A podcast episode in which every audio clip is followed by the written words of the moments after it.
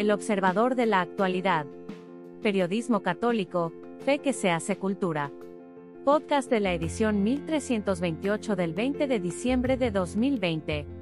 Tema de la semana, la belleza que salva al mundo.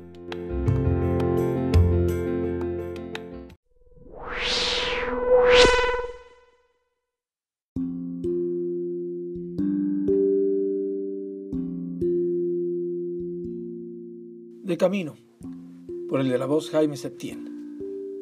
Escogerlo todo.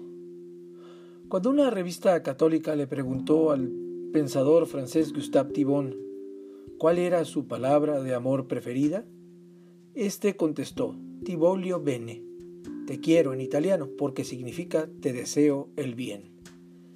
Completaba la respuesta diciendo, amar a otro es decirle tú, tú no morirás.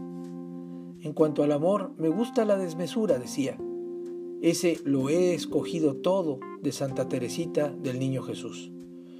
O esa frase de un campesino vecino mío, decía, sobre su mujer amada, cuando la miro, ya no la veo.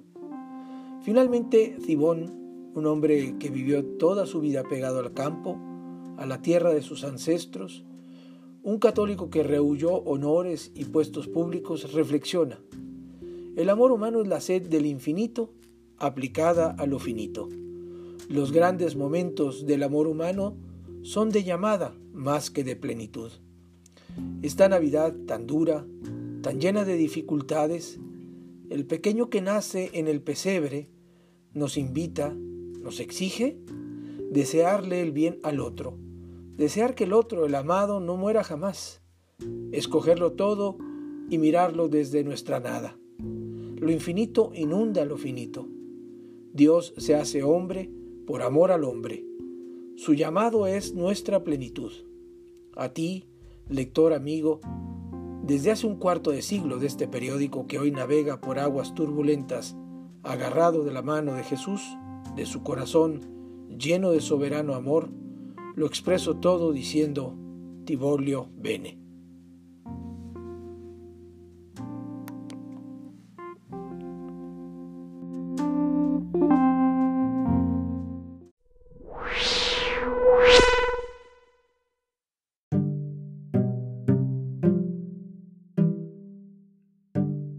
¿Navidad en estas condiciones?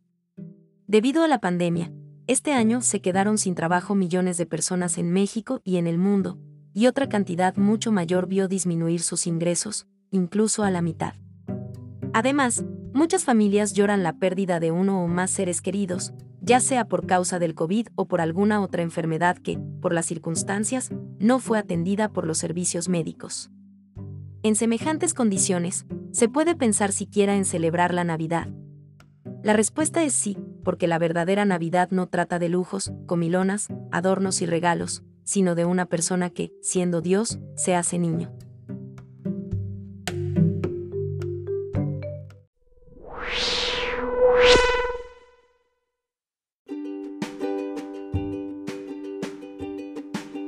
Reivindico la Navidad, por Miguel Aranguren reivindico la Navidad. La Navidad por lo que es, por lo que rememora, por lo que nos hace volver a vivir. Reivindico la Navidad, la Natividad, el nacimiento de un niño en el silencio de la historia para cambiar la misma historia. Reivindico la Navidad de esa familia que va a celebrarla en ausencia de un ser muy querido. Será una Navidad de lágrimas furtivas, de añoranzas, de un lugar vacío en la mesa. Así que reivindico que en ese lugar vacío pueda sentarse el niño reivindico la Navidad de los hospitales, especialmente de aquellos que, por seguir las indicaciones de algún servicio administrativo, no disponen ni de un pequeño Belén con el que apaciguar la angustia de sus pacientes. Tal vez el niño se cuele en la unidad de cuidados intensivos. Tal vez al niño le dé por colarse en la morgue para besar la frente fría de alguien que ha muerto sin compañía. Reivindico, en fin, la Navidad de los niños. Porque no se les complica la vida por creer a pies juntillas lo que cuentan los evangelios porque llevan semanas preparando, con sus renuncias pequeñas, con sus beneficencias también pequeñas, un pesebre mullido y caliente. Reivindico la Navidad, tu Navidad, mi Navidad, la Navidad de quien deposita un beso en un piececito de barro, convencido de que lo recibe un piececito por el que bulle la primera sangre caliente.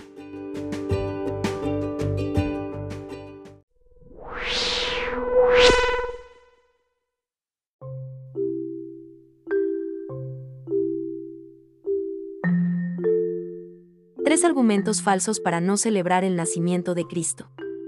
Por Diana García.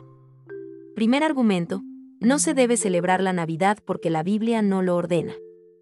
Es verdad que en ninguna parte de las Sagradas Escrituras se encuentra la orden expresa de celebrar el nacimiento de Jesucristo. Pero a quienes esgrimen este argumento habría que preguntarles, ¿dónde dice la Biblia que está prohibido celebrar el nacimiento de Cristo?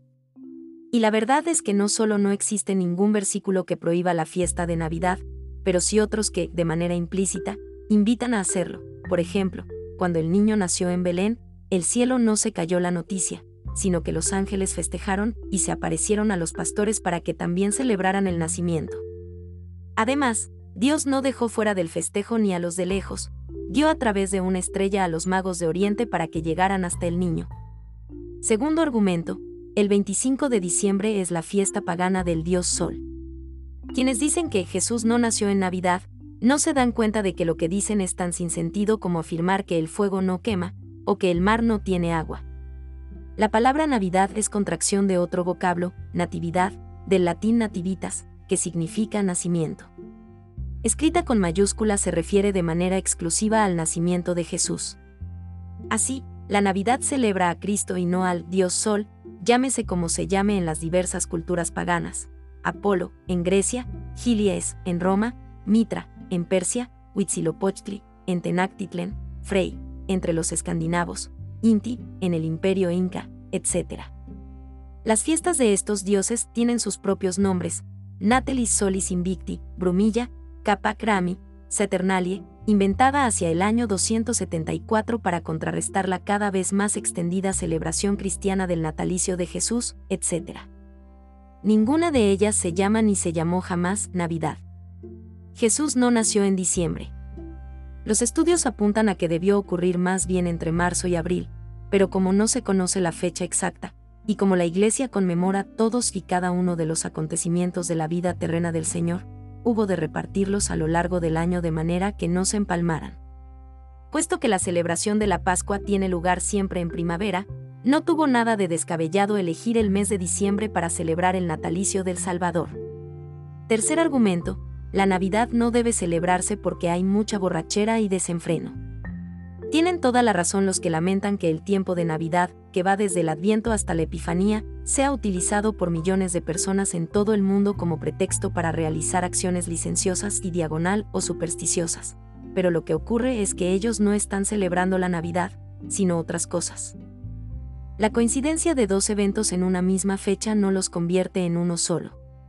Quien se emborracha, quien despilfarra dejándose arrastrar por el consumismo tan común en esta temporada, no honra a Dios. Quien vive estos días centrado en el misterio de la encarnación divina, ese es quien en verdad celebra la Natividad.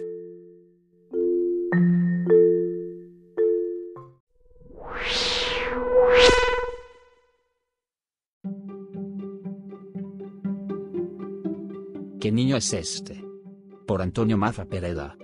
En estas navidades vuelven a salir a relucir los hermosos villancicos, sencillos y a veces ingenuos recordatorios del acontecimiento que divide la historia de la humanidad en dos partes, antes y después del nacimiento de este niño que es nuestro Señor y Creador. Uno de ellos, un villancico inglés que con toda seguridad se imprimió a partir del siglo XVI, se titula, ¿Qué niño es este? Una traducción libre del villancico empieza así. ¿Qué niño es este, que está descansando en el regazo de María, Está durmiendo aquí en los ángeles cantan dulces himnos. Mientras los pastores lo custodian. Este, este es Cristo, el Rey. Sí, este niño pequeño e indefenso es Rey. No estamos diciendo que llegaría a ser Rey, ya lo era desde el momento de su nacimiento, ya lo era antes de encarnarse en el vientre de María. Esto es lo que celebramos, esto es lo que nos hace dichosos. La pregunta del villancico es una que nos tenemos que seguir haciendo. ¿Quién es, para nosotros, este niño? Más allá de lo que nos dice nuestra razón, ¿qué significa este niño en nuestra vida, en nuestro quehacer diario? Podemos verlo como nuestro creador, al que nos sometemos por obligación. Lo podemos ver como nuestro rey, al que le reconocernos una autoridad que solo a él le corresponde. Podemos verlo, como lo hacen los místicos, como el amado, al que amamos siempre de un modo insuficiente, pero que de todas maneras nos ama. Según el modo como nos respondamos esta pregunta, claramente, dependerá cómo vivamos en esta vida, tan corta, y como viviremos en la vida que nos acaba.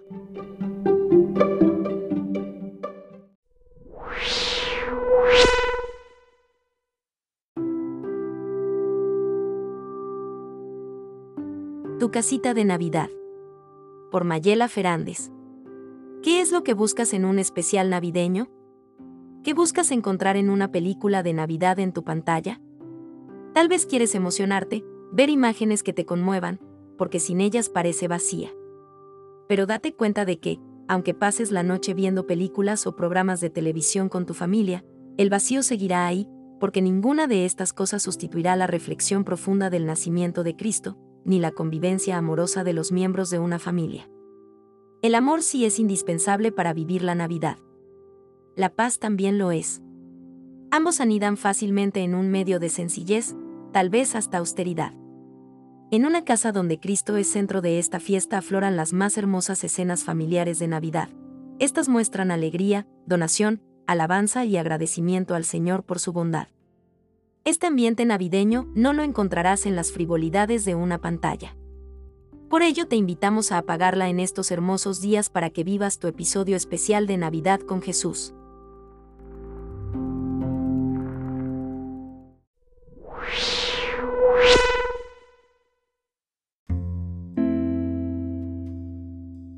Oración. Cambia, Señor, mi corazón para que esta Navidad, cuando te pida paz para los hombres, entienda que yo tengo que contribuir a crear esa paz. Que cuando te vea representado en los nacimientos en un humilde pesebre, entienda que no es una figura romántica, sino que quisiste nacer pobre. Que recuerde que, aunque celebremos Navidad una vez al año, Navidad es siempre porque tú ya has nacido.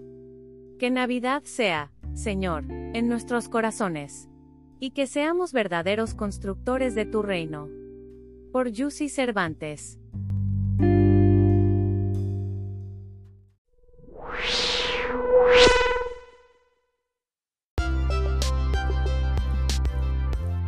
Una Navidad diferente.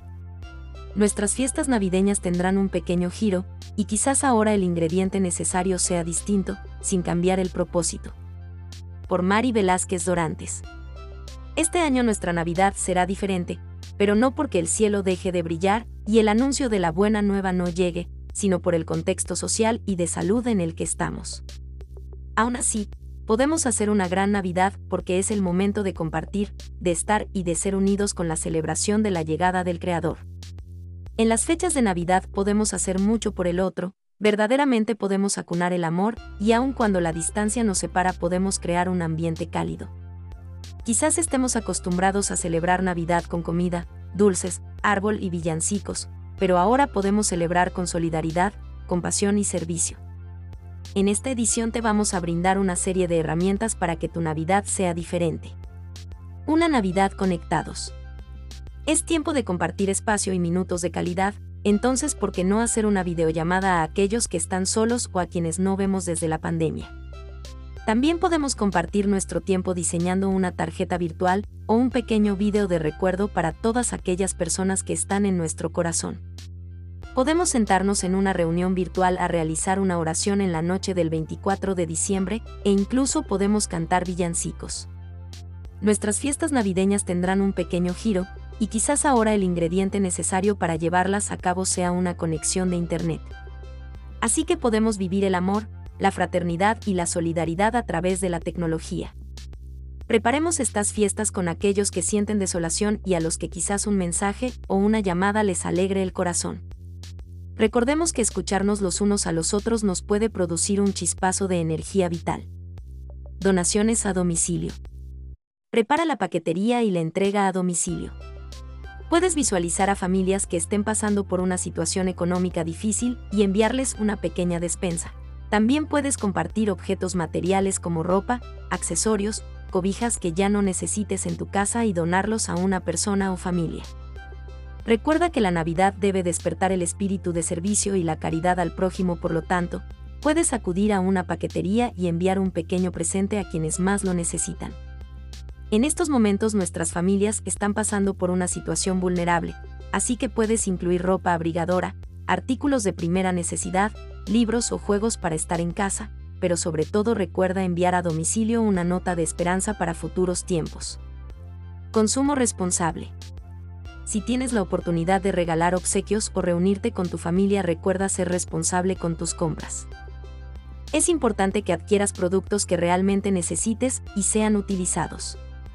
Compara los precios, planifica tus regalos, no compres a la primera, busca comercios locales a los cuales puedas ayudar, con tu compra, a que permanezcan en el mercado. Si tienes vales o cupones, dals un uso responsable, no adquieras deudas y utiliza un presupuesto. Actualmente la situación económica es muy inestable por lo que es importante tener un fondo de ahorro. No derroches en productos que quizás en estos momentos no son necesarios. Acude a tu ceremonia religiosa. La mayoría de nuestras iglesias están transmitiendo en vivo la misa, el rosario, la velada al Santísimo Sacramento, no olvides de quién es la fiesta de Navidad. Así que, si no puedes salir de casa, conéctate con los servicios religiosos en línea, invita a las personas con las que compartes espacio a vivir un momento de oración y reflexión, ofrece tus intenciones por los más necesitados, conéctate para escuchar la palabra de Dios y no olvides que el centro de esta Navidad es Cristo. Lista de deseos y propósitos. Es tiempo de reflexión y meditación. Ocupa el tiempo para elaborar una lista de deseos y propósitos en los que puedas plasmar tu crecimiento espiritual y personal. La introspección nos permite indagar en nuestro corazón, para así sacudir todo aquello que estorba y nos impide ser mejores seres humanos. Esta Navidad será diferente en muchos sentidos, pero no debemos perder la brújula esencial, el nacimiento de Cristo Redentor, y el primer portal que debe visitar es nuestro corazón.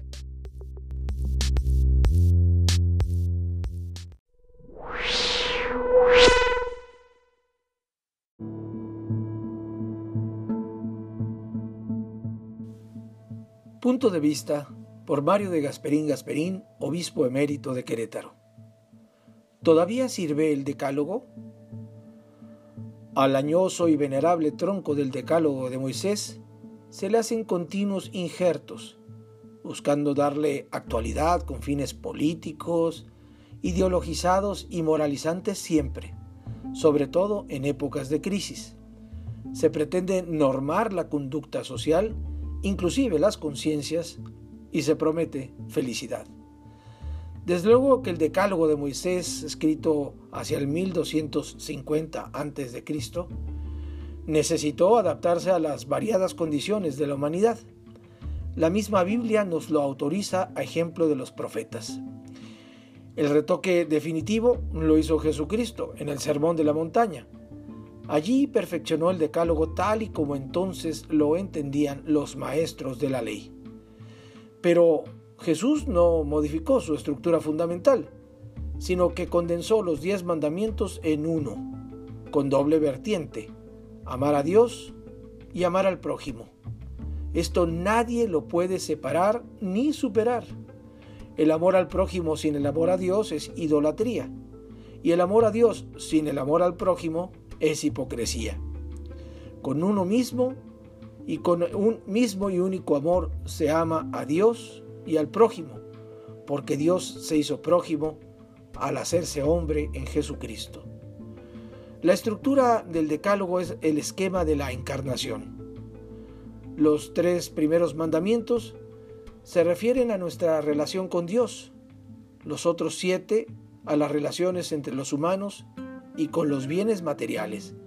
Pero aquí existe una enseñanza extraordinaria y casi ignorada, que el cuarto mandamiento que manda honrar a nuestros padres contiene una bendición que, uno, los tres que une los tres primeros mandamientos con los siete restantes. El cuarto mandamiento es el eslabón, como la bisagra que une las dos tablas del retablo. Oiga usted a Ben quien desprecia a su padre es un blasfemo. Quien insulta a su madre es maldecido por su creador. En nuestros padres, imagen de Dios y fuente de amor y de vida, es decir, en la familia, radica y por ella desciende la bendición divina. Destruir la familia es destruir el proyecto salvador de Dios, nuestra felicidad. Por lo tanto, la segunda tabla de los mandamientos, del séptimo al décimo, depende de la primera, del primero al tercero, que se refiere a Dios. Un solo Dios, no adorar ídolos, darle el culto debido. Estos tres mandamientos son la viga nuestra que sostiene los restantes mandamientos que necesitamos para llegar a la tierra prometida. Reconocer a Dios como origen de todo lo bueno y hermoso que tenemos es un deber y de justicia. Después viene la devoción. Si no adoramos a Dios como a nuestro Creador bueno, no podemos amar al prójimo ni a la creación, hechura de sus manos. La justicia humana depende de la justicia divina. Nunca habrá honestidad sin el santo temor de Dios. Todo, Dios, el hombre y la creación, todo está interconectado, dice el Papa Francisco. El decálogo es el camino hacia la felicidad y la puerta de entrada es el amor misericordioso de Dios. Dios no creó ni le gustan los esclavos ni los dictadores. El faraón esclavizó a su pueblo, pero Dios tiene oídos, ojos, manos, palabra y sobre todo corazón. Decidió liberar a Israel y le marcó la ruta, los mandamientos, para no ser esclavos de los nuevos faraones ni adoradores de los ídolos del placer, del dinero o del poder que siempre nos encandilan. Cualquier oferta religiosa, política o social que viole la dignidad de la persona está destinada al fracaso. Por eso el decálogo se abre así. Yo soy Yahvé tu Dios, el que te sacó de Egipto, país de la esclavitud. Puede ilustrar esta doctrina recurriendo a la Biblia, Éxodo y al Catecismo, sobre todo a los números 2052 al 2557.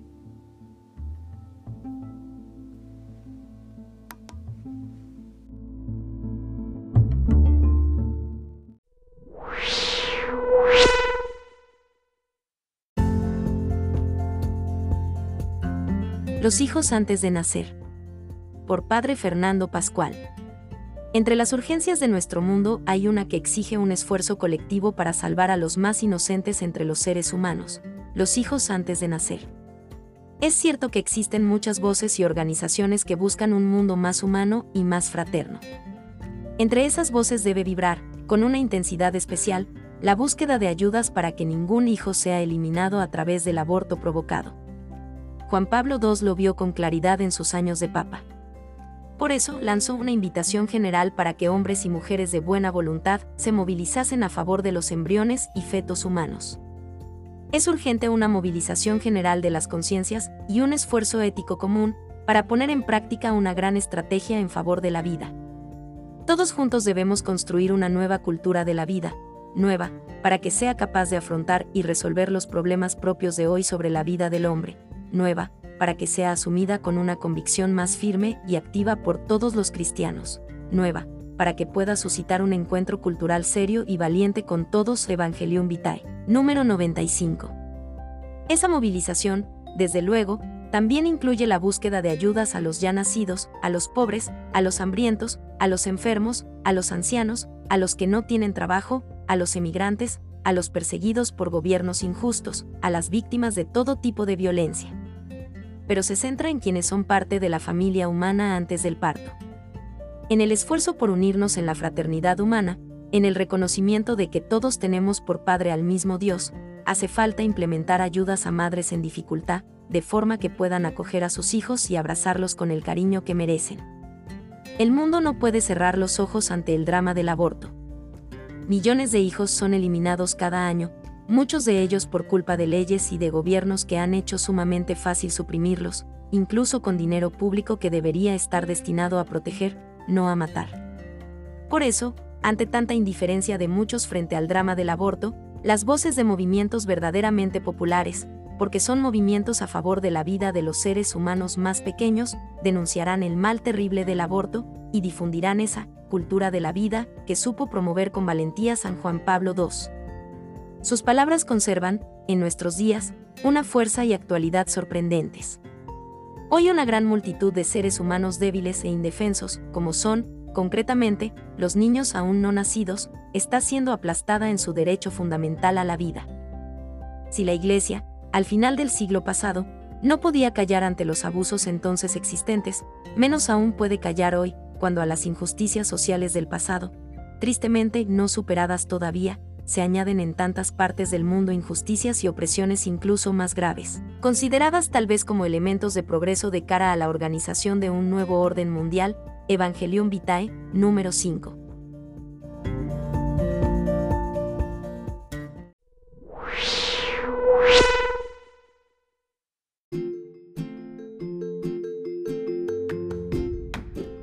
Un domingo mariano, cuarto domingo de Adviento, Lucas 1, 26 al 38. 20 de diciembre de 2020. Por Padre Antonio Escobedo. El cuarto domingo de Adviento tiene un claro tinte de color mariano. Es como el anticipo de la próxima Navidad del Señor. El recuerdo de la Madre no interrumpe el ritmo del Adviento ni la dinámica de la preparación a la Navidad. María fue la que mejor vivió el Adviento y la Navidad. Ella fue quien aceptó el plan de Dios sobre su vida. Ella fue la que le esperó con inefable amor de madre. Ella es la nueva Eva en la que la maternidad se abre al don de una vida nueva. Ella puede ayudarnos a vivir la Navidad con mayor profundidad, acogiendo a Dios en nuestra vida con el mismo amor y la misma fe que ella tuvo. El Evangelio de la Anunciación del Ángel a María que leímos el día de hoy, nos recuerda el sí de Dios a la humanidad. El sí de María a Dios también representa a todos los que a lo largo de la historia, han dicho sí a los planes de Dios sobre sus vidas. Una vez más haremos bien en detenernos ante el sentido profundo de este diálogo entre Dios y María de Nazaret, por mediación del ángel. Dios nos revela que sus planes de salvación son gratuitos y llenos de amor. María, por su parte, nos da ejemplo de una docilidad plena, su aceptación hagas en mí según tu palabra se prolonga después en casa de su prima Isabel en el canto del Magnificat donde resalta lo que ha hecho Dios en ella, proclama mi alma, se alegra mi espíritu, ha hecho cosas grandes en mí. Ahora es a nosotros a quienes el ángel Gabriel nos anuncia lo que hace dos mil años anunció a María, que Dios quiere venir, que quiere nacer en nosotros para bien de nuestro mundo de hoy. La iniciativa siempre es de Él, no nuestra. Es Él quien siempre se nos adelanta y nos llena de sus bendiciones. También en nuestro caso, es Dios quien toma la iniciativa. Por ello se puede decir que el Adviento lo está celebrando Él más que nosotros, que es Él quien nos está preparando para la Navidad, y está deseando venir en plenitud a nuestra vida. Podemos decir que nosotros no le hacemos ningún favor con nuestro culto, sino que, por el contrario, somos nosotros quienes necesitamos alabarlo para encontrar alegría y gozo. Podemos preguntarnos tal como María, ¿cómo puede ser esto? La pregunta es válida porque tal vez no acabamos de creer que este mundo tenga remedio. La respuesta es la misma que se le dio a ella, con nuestras solas fuerzas no podremos transformar nuestra sociedad, ni nuestras familias ni nuestro propio corazón, pero con la fuerza del Espíritu de Dios, sí. También a nosotros nos dice el ángel que no tengamos miedo, porque Dios nos ayudará y para Él no hay nada imposible. Ojalá que Dios escuche hoy una respuesta sincera y profunda de nuestra parte, hágase en mí según tu palabra. Ojalá que acojamos sinceramente en nuestra vida ese amor salvador de Dios. Ojalá que también nosotros le digamos sí al Señor porque es ahí donde encontramos el verdadero sentido a nuestra vida.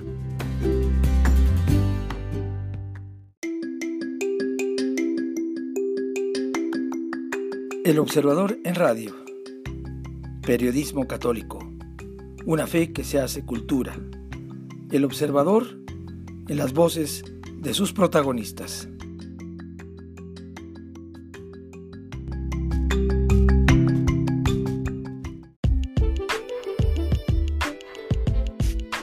Los que hacemos el observador de la actualidad, le deseamos una santa y feliz Navidad. Que Cristo recién nacido encuentre un lugar en su corazón. Un abrazo.